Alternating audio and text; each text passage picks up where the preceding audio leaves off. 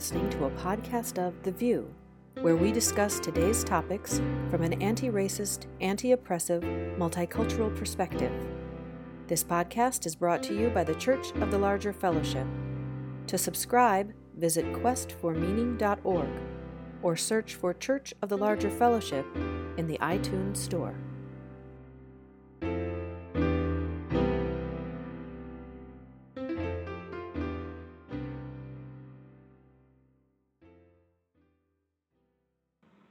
Good morning, everyone, and welcome to another episode of the Church of the Larger Fellowship's The VUU. I'm Christina Rivera, and uh, we welcome you to today's episode where we're going to be talking about um, the spirituality around pronoun usage and a lot, all things um, non binary and trans. We're, we're going to have a really great show, and we're excited to be here. Um, we do uh, have a bunch of our regular hosts who are on the road doing other things today. So Meg Riley, Aisha Hauser, and Michael Tino are not available to join us today. Um, but we are thrilled uh, that Julica Hermann de la Fuente is going to be with us as a co-host. And Antonia uh, is coming out from behind the chalice where she usually is um, to uh, help us out as uh, with hosting uh, duties. Um, I am coming to you from uh, beautiful today, Charlottesville, Virginia, where the weather is finally cooperating and uh, getting us into fall, which everybody here is very, very excited about. Julica, tell us where you are. Good morning, everyone. I am in Williamston, Michigan, just outside of Lansing. Here in Michigan, we point to our hands to say where we are, where I'm right here. And I'm super excited to be co hosting today and to be a part of this conversation. And Antonia, tell us where you're where you're up to. Hi, I'm Antonia Delgado. My pronouns are Z and Zer, and I am in Wilmington, Delaware on a nice fall day it's good to be home. It's coldish. Sorry. well, usually um, this time on The VUU, we do um, a little bit of a UU roundup. And um, so I'll invite Julica and Antonia if you know of anything that's been going on out in UU land that you'd like to um, to highlight. I'll um, just mention that um, I know that there was a lot of UU presence um, in DC and in lots of other areas this week um, with the Supreme Court hearing a case uh, regarding LGBTQ um, rights. And it was just really, I, I, felt really good knowing that in so many different places, um, Unitarian Universalists were um, coming out to really uh, insists that that our human dignity is being um, being valued and being uh, represented um, as the Supreme Court, um, you know, tries to decide whether or not they're going to um, um, show us what their human dignity looks like, um, because it's really about we we know our dignity and our value and our worth um, and it's really about what they're going to show us and about theirs. So, um, Julica and Tony, do you guys have anything roundup-ish? That's what most of what I was tracking as well, Chris, um, on Facebook and in conversations. I will also name that I am currently serving as the UU Ministers Association intern. And so I am focusing, yay, it's awesome.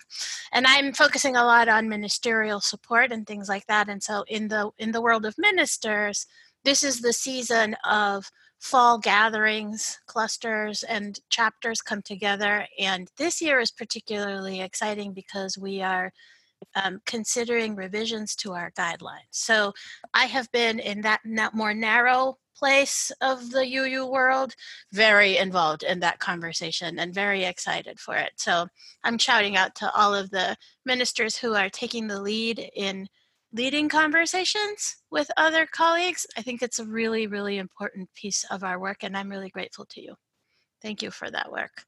And that's it. Like I, I, to me, the energy around the Supreme Court stuff was pretty heavy. like there was a lot and i found myself pushing out and and and doing a little more facebook filtering than i usually do and getting on checking my groups and getting right out like i i this was not a good week for the feed for me um, there was there was too much going on i i identify as queer and so do my two daughters and that's something that is um, so very very very very personal and i need to do the resilience work of limiting things sometimes. So that's where I was. How about you, Antonia? Did you anything else that you were tracking um, this week?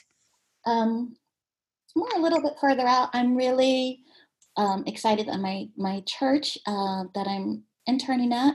Uh, shout out to Unitarian Universalist congregation at Montclair. Um, we are having a gender justice retreat, which when I started, it was called the uh, women's leader retreat and i just was like i'm sorry i can't go not a woman and they heard that and they looked at what they were trying to do and they fixed it because what they were really looking for was gender justice and so i'm really excited about that that's happening tomorrow and um, through the weekend. And so I'm excited about that. And um, this is my first year being an intern um, minister. And I'm really excited that the UUMA saw fit to provide um, a retreat for uh, UU interns of color and their um, and their supervisors. I'm gonna so, be there too. We're gonna be in Chicago together. Yay! and so I'm really excited about that too. It seems often that there are things that I can talk about about my erasure in this in this um, faith, and I feel like I've been seen for a couple of times.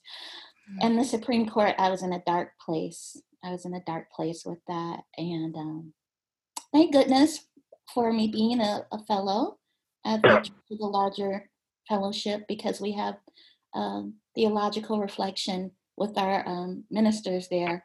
So we were able to work on some resiliency in some ways to pack our tool belts as uh, ministers and seminarians to bolster ourselves and get out there in the good fight. So that's where I am right now.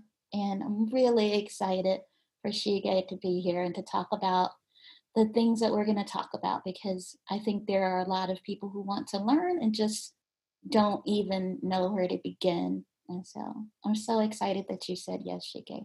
Thank you. Thank you.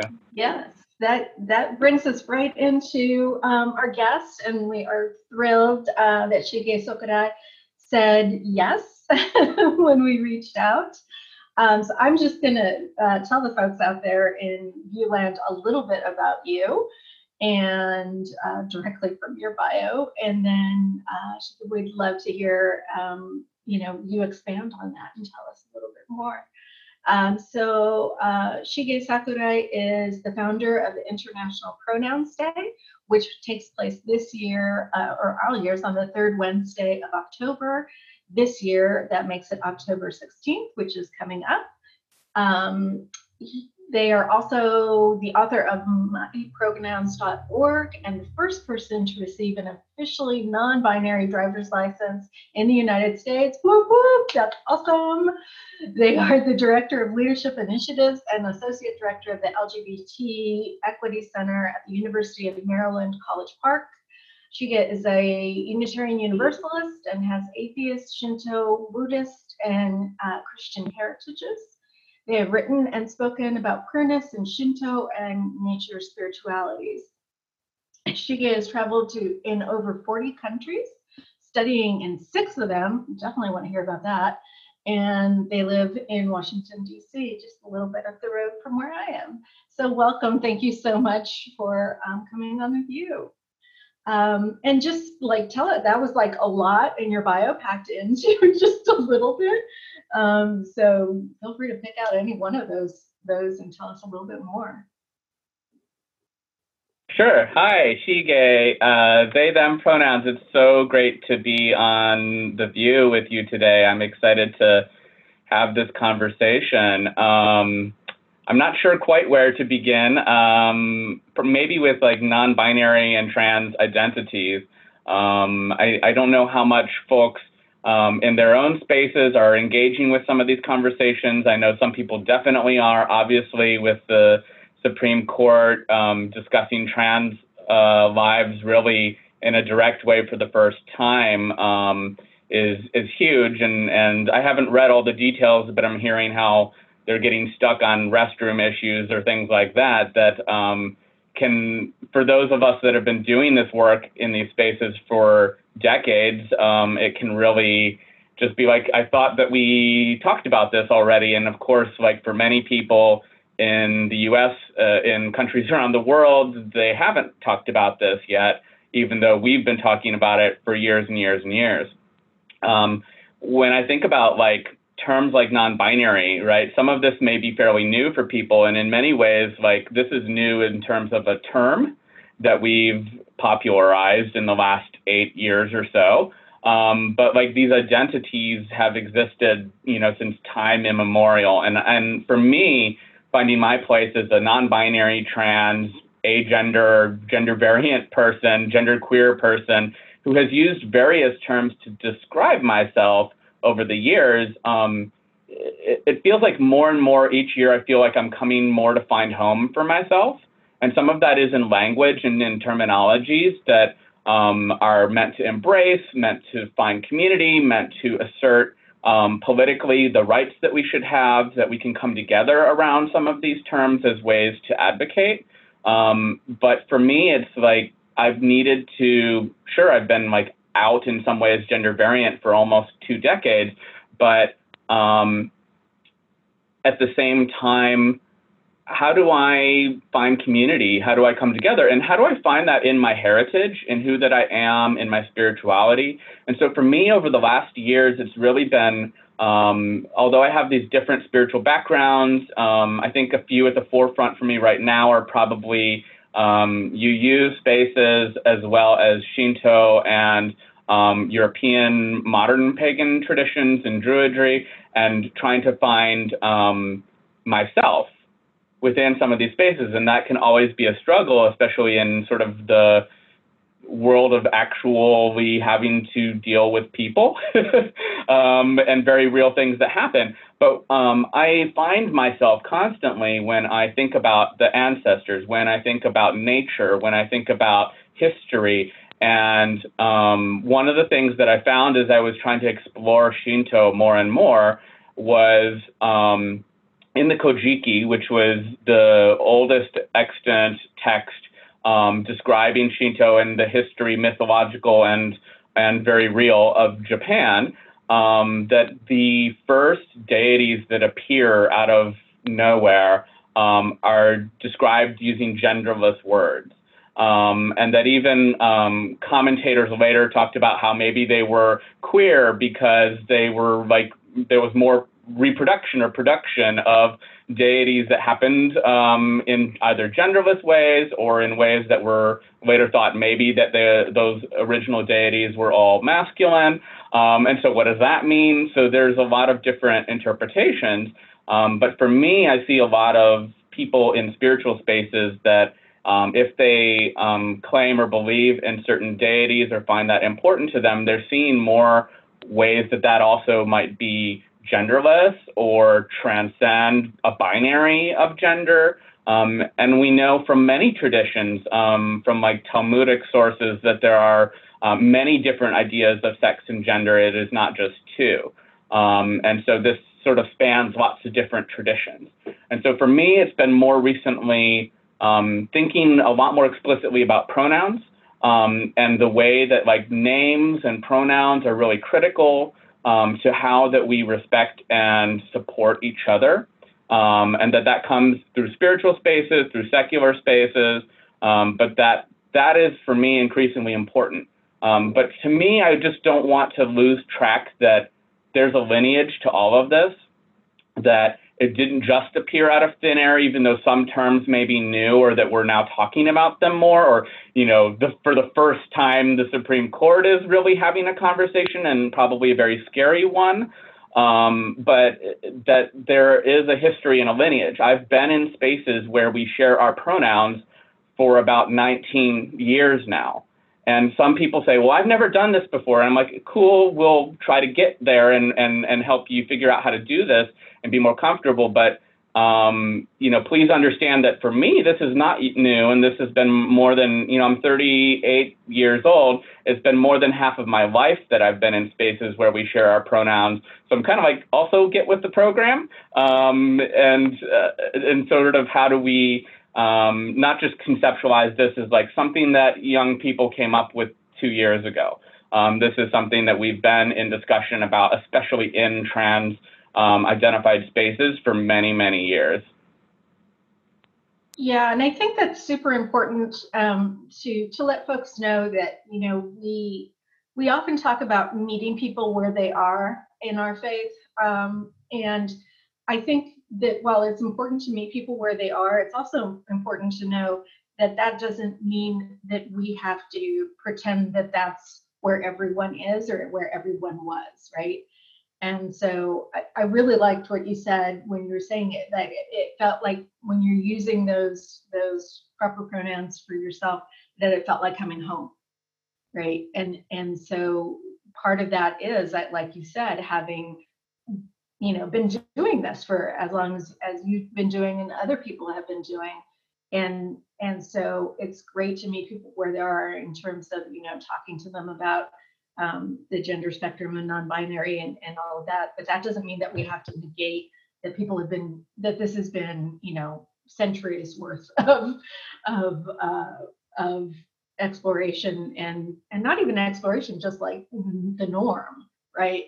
Um, so often we we kind of frame this as you know new and and but as you said well actually it, it is kind of the norm in, in uh, a lot of ways. And getting people to that is um, is super important. So i'm really glad that, that you talked about that. Um, and particularly as it relates to um, the shinto religion um, so many of us in uh, marginalized communities have um, really direct cultures that really talk about our direct contact to our ancestors. And I've always loved the Shinto religion's um, direct call to that. Um, without so so often the ancestors, the way I experience it, um, kind of gets in white culture UU, it gets it's kind of almost exoticized, right? And to me, it's just like, no, this is just everyday life. Um, and so being able to say, you know, and it's not just our our faith and our faith tradition that does that. There's others that do it. Um, really uh, is helpful, and and so I'd love to hear more about that. Yeah, and I think that that's um, you know, it's a challenging area because I don't want to just romanticize history and and think that like my interpretation is equal to the interpretation that people would have had um, a thousand years ago either. Um, there are many like terrible things that have happened in history, and there are many terrible ancestors too. And so I think there's a way, in my mind at least, to have that reverence in the same way that we think about um, you know, the first principle or interconnectedness and kind of, um, you know, the interconnectedness is not just of like living um, and and the current existent world, but it is also the world that came before, and it is the world that is to come. And that to see that we are connected in that way is what's important to me about that.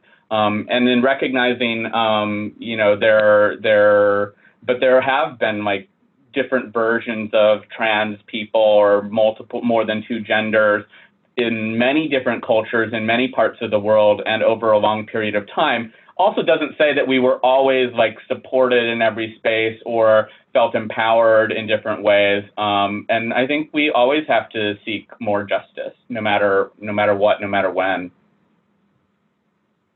I would love to follow up on on something along those lines, Shige.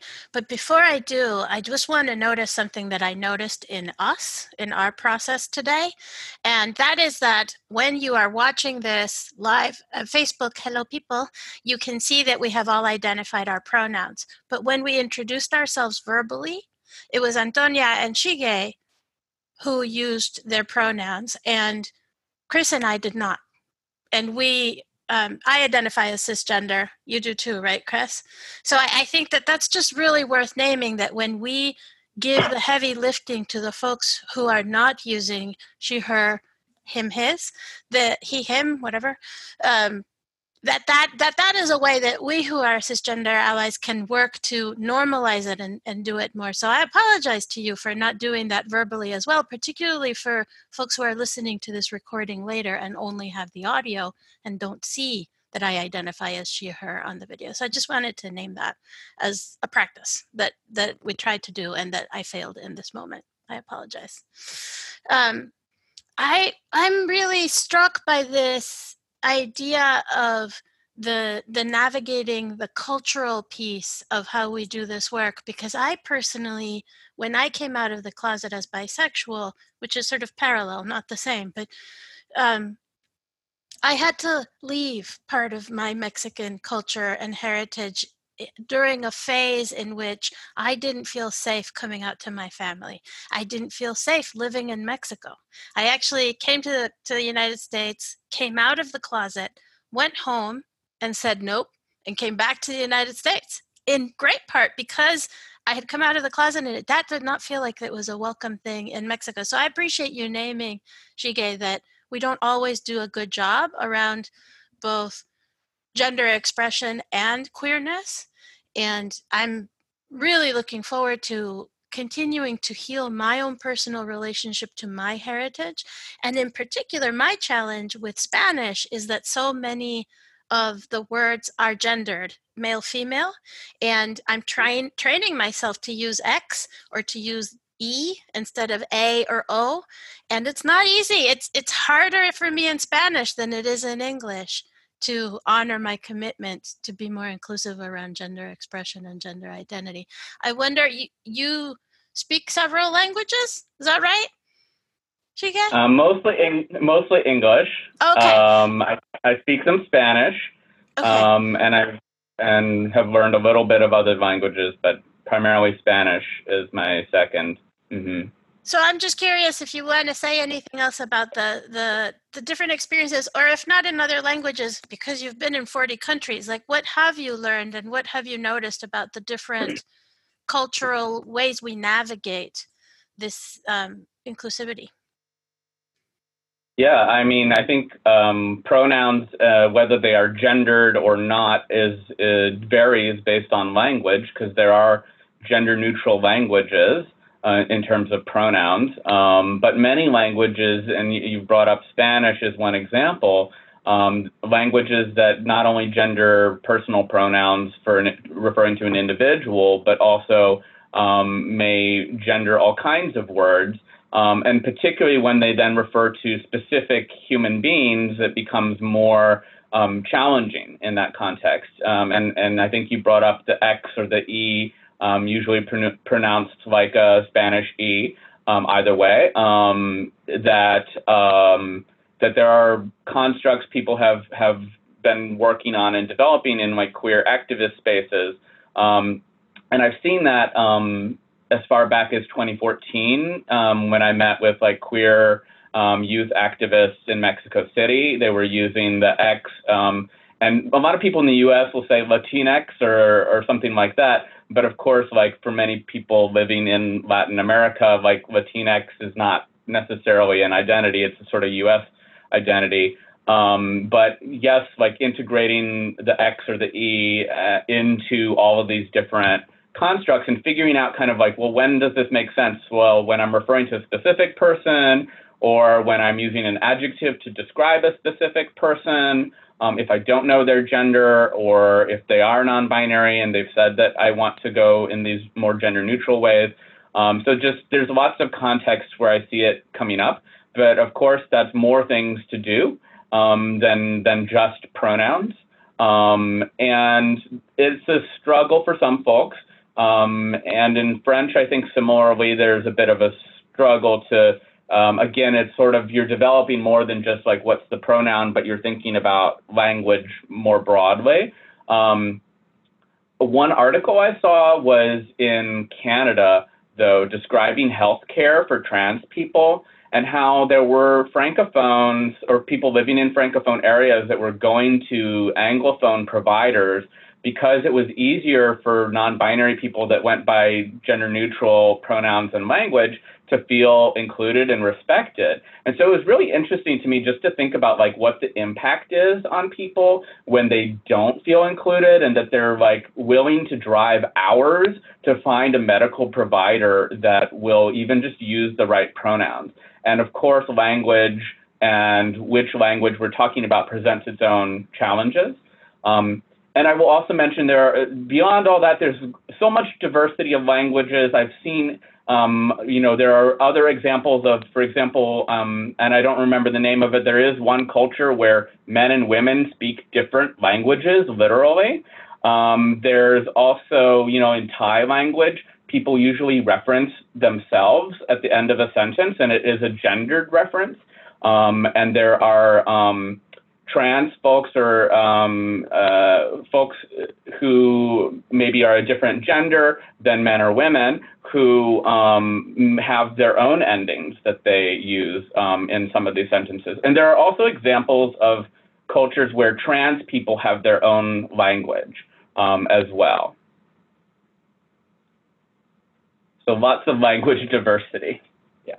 I wanted to talk to talk about the Latinx um, term because I think I was reading Medium yesterday, and there's this also the other side saying, you know, don't water down our language or don't don't change the language to change you know to force like this hipster thing or and then there are are some issues around culture and language that it discussed so i am like should i shouldn't i do I keep the X? Should I just use the E? How do I use the E? And it's pretty sad because I'm someone who is I'm, I'm pretty aware. I I often and I have been using using Latinx for a couple of years, and so now I'm I'm feeling like, man, have I just totally disrespected a whole culture of people by using this X, trying to be inclusive, and now I've actually just screwed up somebody else's language. So I don't know what to do with that. Yeah, that article prompted a lot of thinking and uh, processing for me because if you if you look at the way that Latin American people have been identified in the United States, I have for a very long time preferred Latinx over Hispanic because Hispanic references Spain, which is the colonizing country, right? So for me, Latinx was better. Then I read this article. Actually, Latinx was something that referenced uh, French um, imperialist attempt, something, something, and actually that is also colonialist and imperialist. And I'm like, well, wonderful. Thank you very much but I and and the other piece about that was that um, it was written from the perspective of, of a Chicano Chicana historical experience, and the Chicano Chicana lived experience is specific to a Texan life and and place, and the, that author feels like making it hip um, takes away from some of the history. I respectfully disagree with that author. I am not Chicana, and I um, and I identify as a Mexican immigrant because that's what I am. But I want everyone to be included in in our experience and i do think that if we can say chicanx or chicane i i don't think that that's being hip i think that that's being that i think for me that's like when we know better we do better and if they didn't do it before, it's because they didn't know. But now we know, and so now we do it. That is my personal experience. What are you thinking around all of this, Chris, as the other Latinx person in the room? so I do identify as as Chicana, um, and I think that, and I'm from Southern California, and there's a, a large uh, Chicano population in in Southern California, in Los Angeles and San Diego. Um, and I think that when I read that article, which was, while it brought to light some interesting things to talk about, it was horribly written and was very, and, and horribly written in terms of it was, um, it was insulting and harmful to people who were not on the he she gender binary um, and in and that to me is the conversation right? That gets hidden in the conversation about you know is it x? Is it e? Is it you know how do we change our language? Because that's the conversation i want to have about that article is that that was masquerading um, you know some some real anti-queer anti-trans um, you know really problematic um, culture and masked in this conversation about how we should change the language. And i think that you know i i absolutely want to have you know the conversation about language but i don't want to have it at the expense of pointing out that that it's really about people who don't who, are actively anti-trans anti-queer. Um, and that you know ha- we, we have to name that and we have to name that within our cultures and we certainly have it within the latinx culture. Um, you know that's the part of the culture that we really need to be talking about. Um, i think that in terms of you know the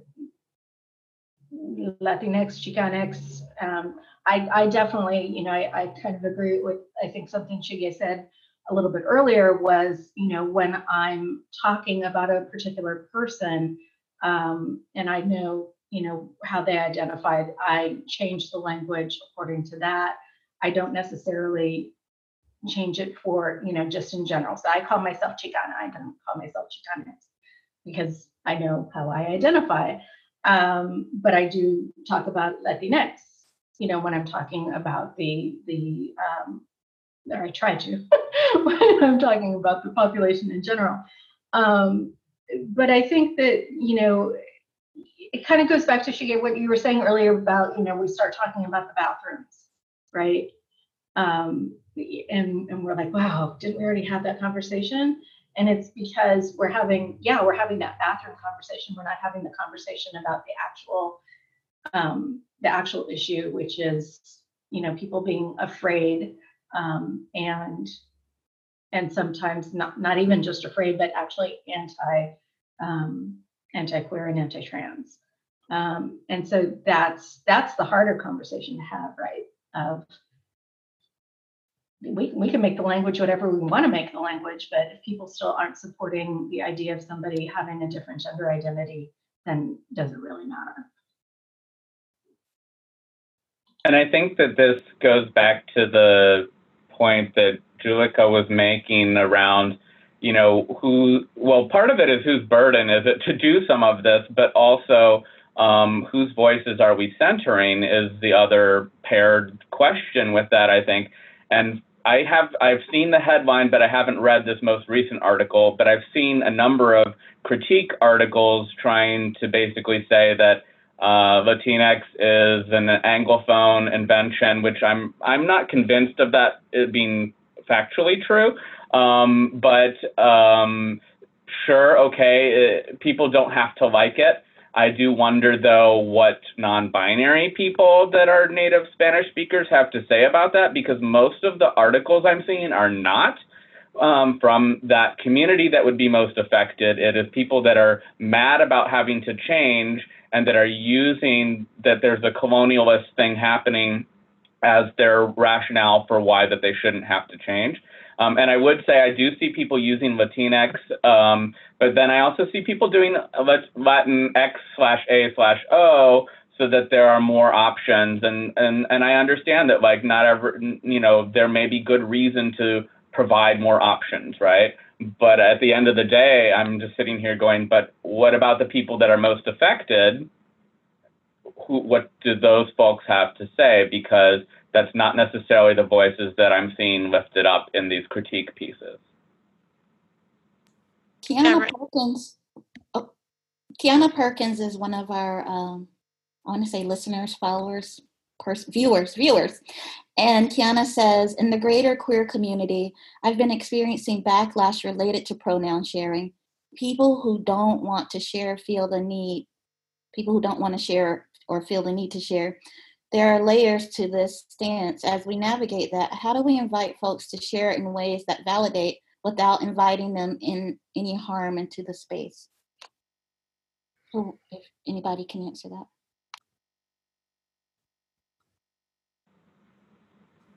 I'm wondering if other people see that showing up in your spaces and, uh, and specifically how that you see that showing up. What are the things that people um, are saying that either uh, are the backlash or what does the inviting harm look like in your spaces? I think um, so. I'm in a lot of youth ministry spaces, and I think it's a little bit different there. Um, maybe not, but I think that when we're talking about this this issue, we're usually talking about um, how can we support people who are um, in discernment and questioning um, their gender identity, and so they may not know what to say when you know you sit around in a circle and everybody shares their um, their pronoun. Um, and so where the question I get then is actually a very supportive question of, you know, are we doing harm by sitting in a circle and everybody giving their pronoun when it gets to that one person who's like, you know, deer in the headlights um, kind of thing and and so how how can we create an environment in which that person feels safe and and knowing that they don't have to share or um, that? So i think there's that question. And then sometimes we find it in other ways in which people like you said are just you know being asked to change and are push trying to push back against the change. Um, but my my concern is really that first one of you know how how do we support folks who who just don't know yet and don't have language for not knowing yet? Mm-hmm. i see it um, in congregations especially in the um, I'm, I'm 43 so around my age group and older i see a almost like type of thing. My pronouns are how do you do it again and I find it extremely dismissive but because generally they're cisgender people, so it's it's not hard. They're the pronouns you've had your whole life, you know. So, so I find that to be um, a little annoying, and also a little, not a little, a lot othering. It if the collective of people are doing that, it's, it's a way to say I don't want to talk about this, and I don't I don't feel like you need to say this.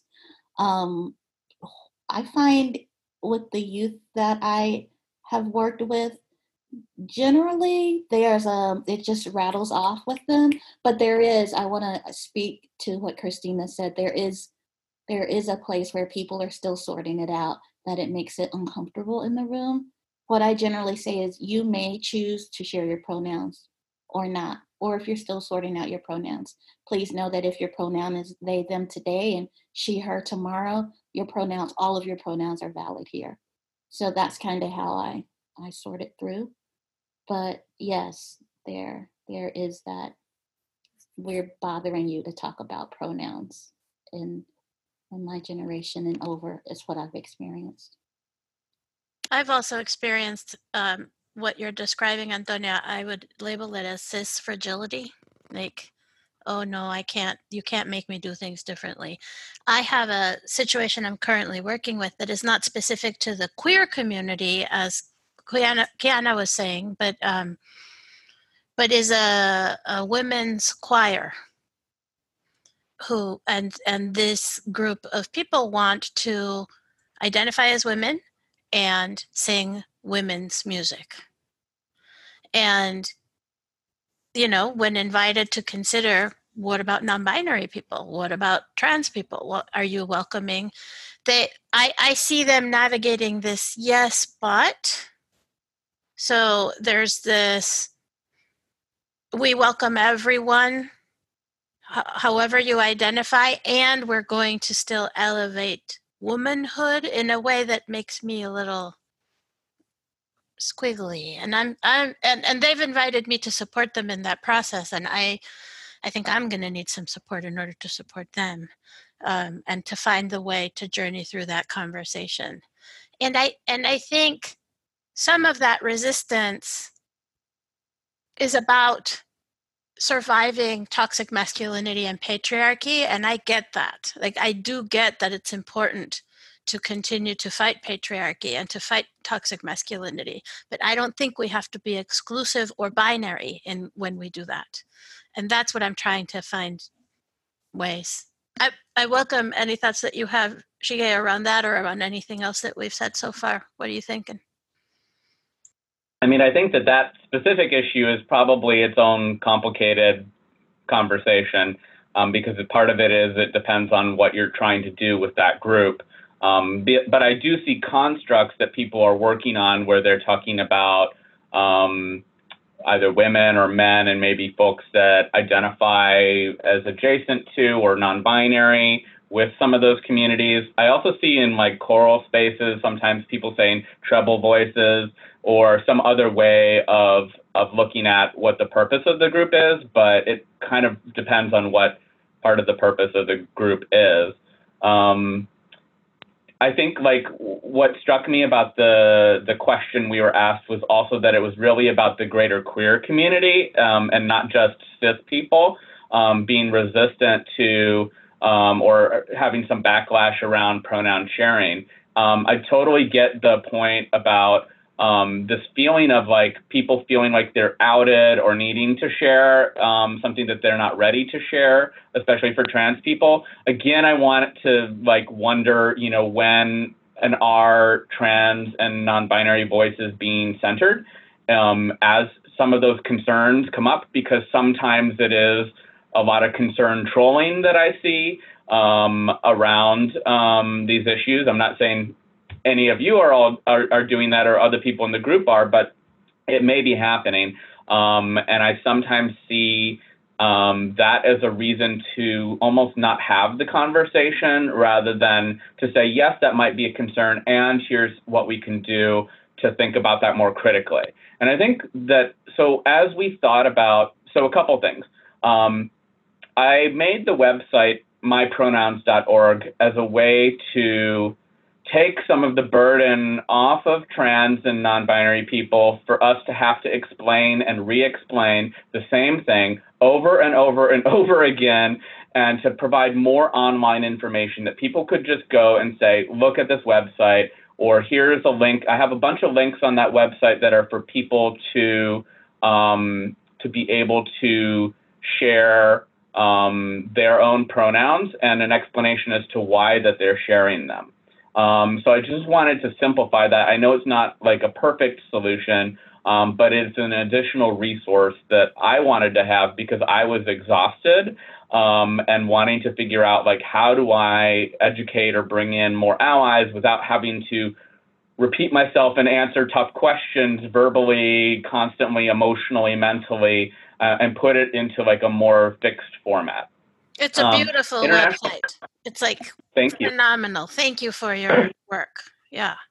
Thank, thank you. And and I think that like the other thing that I'm I'm you know the other reason then that I founded International Pronouns Day and we've got a whole bunch of like board members, volunteers, all kinds of people that have gotten excited about um, we should be talking about pronouns more. Um, is is again that I see it as a vehicle for especially people that want to be allies to educate themselves and to take on some more of that labor. So it's not just another visibility and awareness day where trans people have to expose themselves and explain themselves and defend themselves, um, but that we have more opportunities for um, people that want to be allies to work on that.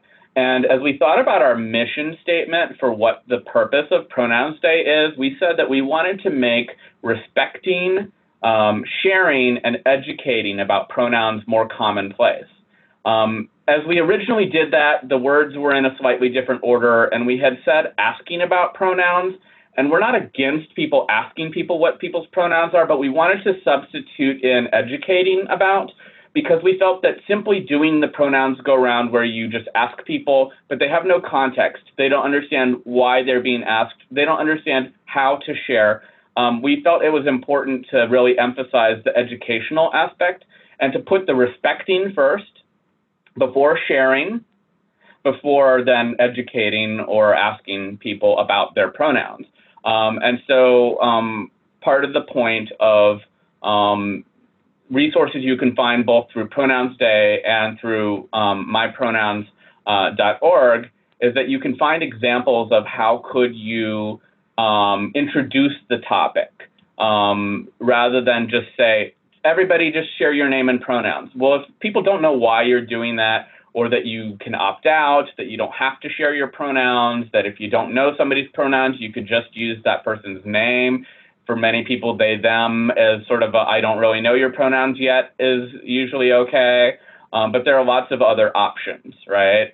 Um, and so just trying to like educate about that, I think has really prevented some of the, the harm. Um, and and I know that that's a lot for somebody that's new to the, to the topic to just start doing. And so that's why I think there's scaffolding, right? I think that you have to start with how do you respect pronouns, practicing that, getting that kind of thinking about that some more. And the other thing is when there is backlash, like I'm not personally, I'm not most focused on. I, I am focused on the harm that's being caused by some of that, but I'm not most focused on like let me get you everyone to be right uh, in the way that I would want them to be. I think that it's cultural shift. And I think that in order to do that, it's really about the people that want to make it happen um, more than the than like debating the people that don't care, couldn't be bothered, or actively hate. Um, because I think that like that's not although there's a lot of work to do in that space, a lot of people come along because they see something being supported, normalized, or they start to have empathy because they actually know people. And we've seen this, I think, for LGBT issues generally, not just for um, trans non-binary, but there's a lot of research that when you know somebody, when you've heard their story, you develop empathy and you start to support the issues and causes that matter to them because you realize um, how it's impacting people and how it even impacts you. Um, and so I see lots of reasons why, even though some of us are saying, please, you know, think about pronouns, think about more places where you could share your pronouns optionally, but, um, you know, respect this. And then people resist. But part of the thing is like, we haven't even really uh, talked about trans and non-binary issues all that much. We are, we are, I mean, it is, I think, an entry point you know, I think that like basic respect of like, who are you? What is your name? How do you want to be referred to by is an entry point to very real conversations we do need to have about restrooms. Because like, it's not just about I should be able to use the restroom according to my gender identity. It's also about we don't have enough all gender restrooms. And there's a lot of things we have to do procedurally, regulatory, like financially, operationally, logistically to like create different spaces to think what would a universal design that supports um, nursing parents or um, people uh, with disabilities or trans non-binary folks, what would a real universal design for a restroom look like and how do we make that so that every time we build new structures, we're building in a thoughtful way. We're not even there yet. So yes, pronouns, but it's a way to then start talking about trans people, to talk about violence, to talk about all these issues that we face. Um, I don't know the term uh, concern trolling. Can you tell me what that means? I have an idea, but I want to make sure I, I understand it. I mean, I think it's when you when I don't even know if people intend it in their minds that it's all plot, plotted out, but I think when people raise concerns, not really because we really have to talk about that concern to move forward, but it's a way to stop a conversation.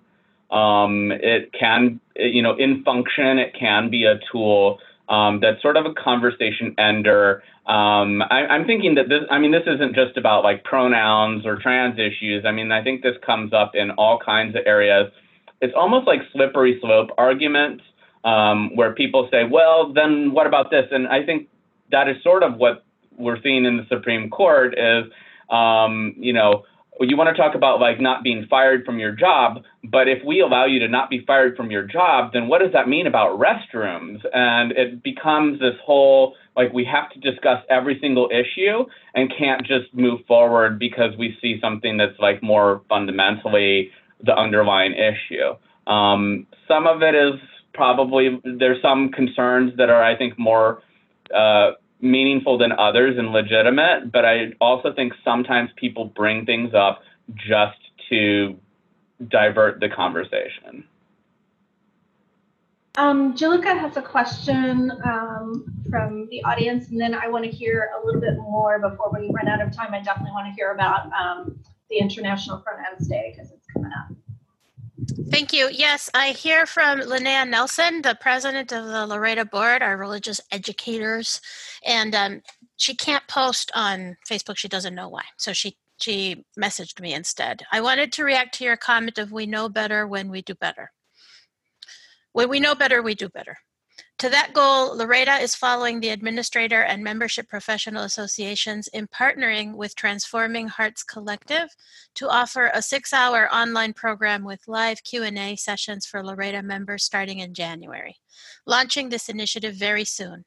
Hopefully, educating religious educators will permeate our congregations and the greater world in understanding and more supportive relationships. That is super exciting. I look forward to that online Transforming Hearts Collective session. I've heard it's really fabulous from other folks already. That's great. Thank you, Linnea. So Shige, what can you tell us about the upcoming International Pronouns Day? Like, why did you create it? Um, and kudos for that, yay! Um, and what would you like us to be doing with it? Yeah, so um, it's coming up. It's the third Wednesday of uh, October. This year it's the 16th, so it will be different dates each year based on, on the calendar. Um, so that is less than one week away. Um, but there's lots of ways that people can can utilize that day and that space to kind of create education, to learn more about the issues. If for folks they feel like this is really new, I have not thought about this at all. Um, it may just be an opportunity to read some things and see what people are, are saying. Of course, there's always going to be some like transphobic thing that people want to say, um, but like take a look at what trans people have to say, and and you know Pronouns are not everyone's number one issue. To me, though, I see them as an entry point to having a conversation about um, intersectional identities, about the violence that people are facing, about discrimination, um, about restrooms, and the access that we need to, have and improve.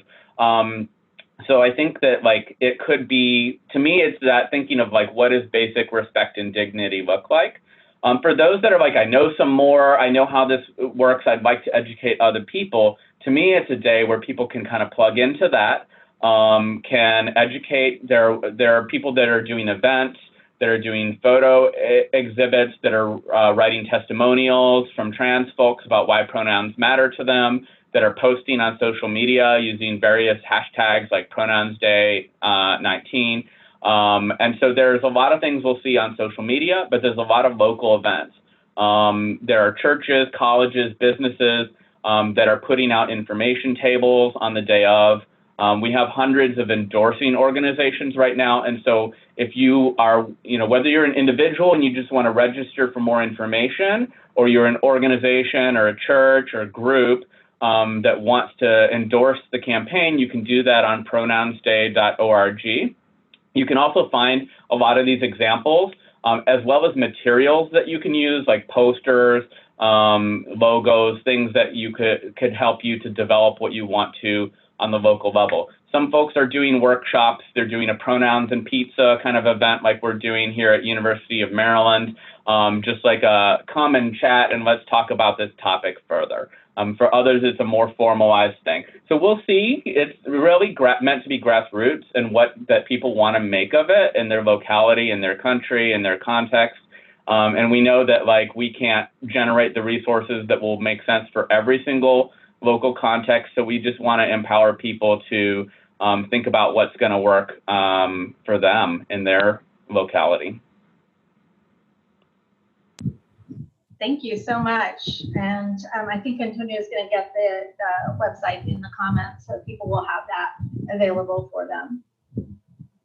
There was, um, and I, I, was just thinking about the comment that was made, and um, to me, it's not just about educating, it's also like developing good practices and what you think makes sense to your context. and what you can offer. And so I'd say there are a lot more specific things that educators can do aside from just a workshop on pronouns. We can think about where pronouns appear. And whenever you're introducing someone or somebody is being introduced for the first time, might we want to consider pronouns at least as an option offered that people can share their pronouns there? So, for example, um, newsletters and magazines on bylines, do people want to include their pronouns? Staff listings on websites, do people want to include their pronouns?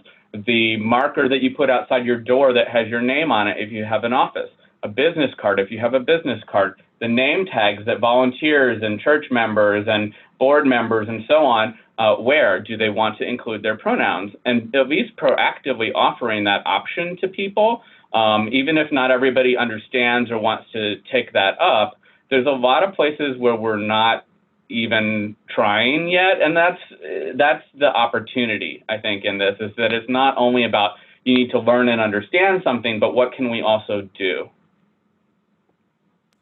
Thank you. Um, so we're coming up to the top of the hour. Is there any any message that you haven't gotten to say yet that you want to make sure that you work in, or any last words that you want to leave us with? Wow. um, I think um, just uh, I think I've said a lot.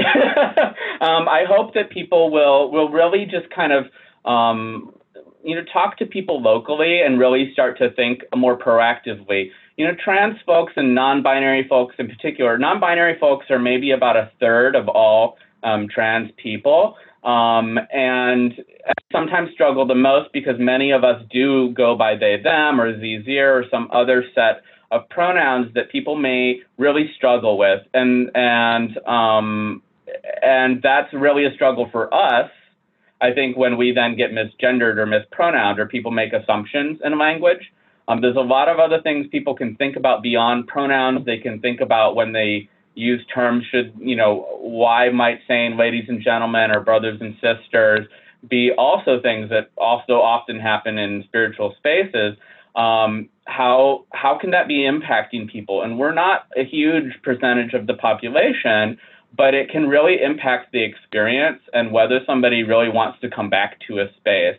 So I think it's, I would just really encourage people to um, certainly do your research, look online, um, find videos and, and all that, but also talk to people locally. Um, pe- you may not have um, enough out trans people to have really a conversation that is is from and centered by trans people on what you need to do or do differently but you have resources like TRUUST or you have um, you know people that you can go to that have an organizational role in UUA.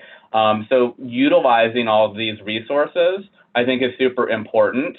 Um, and connecting with the local community, but realizing that people may not be willing to come out, let alone come back, um, if they don't feel like it's a place where they can really bring their full selves. And so until we start doing some of these more proactive things, um, it's going to be hard to even have the conversation of w- what else is it that we can do.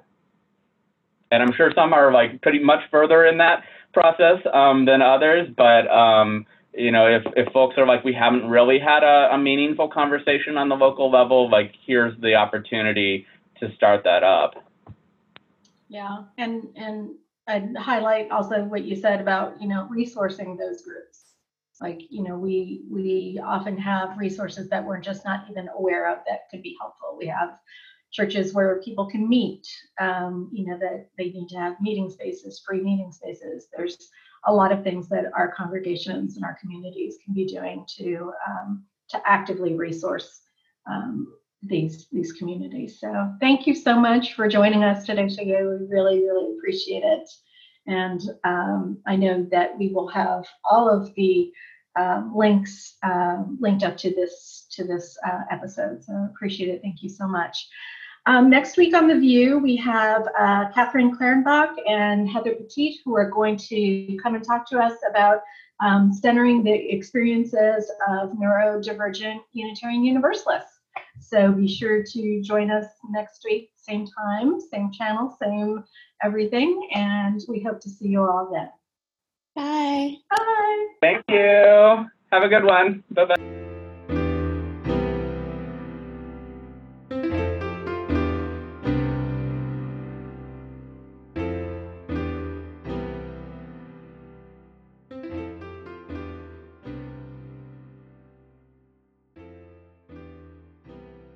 This has been an episode of The VUU. If you would like to learn more about the CLF, visit questformeaning.org.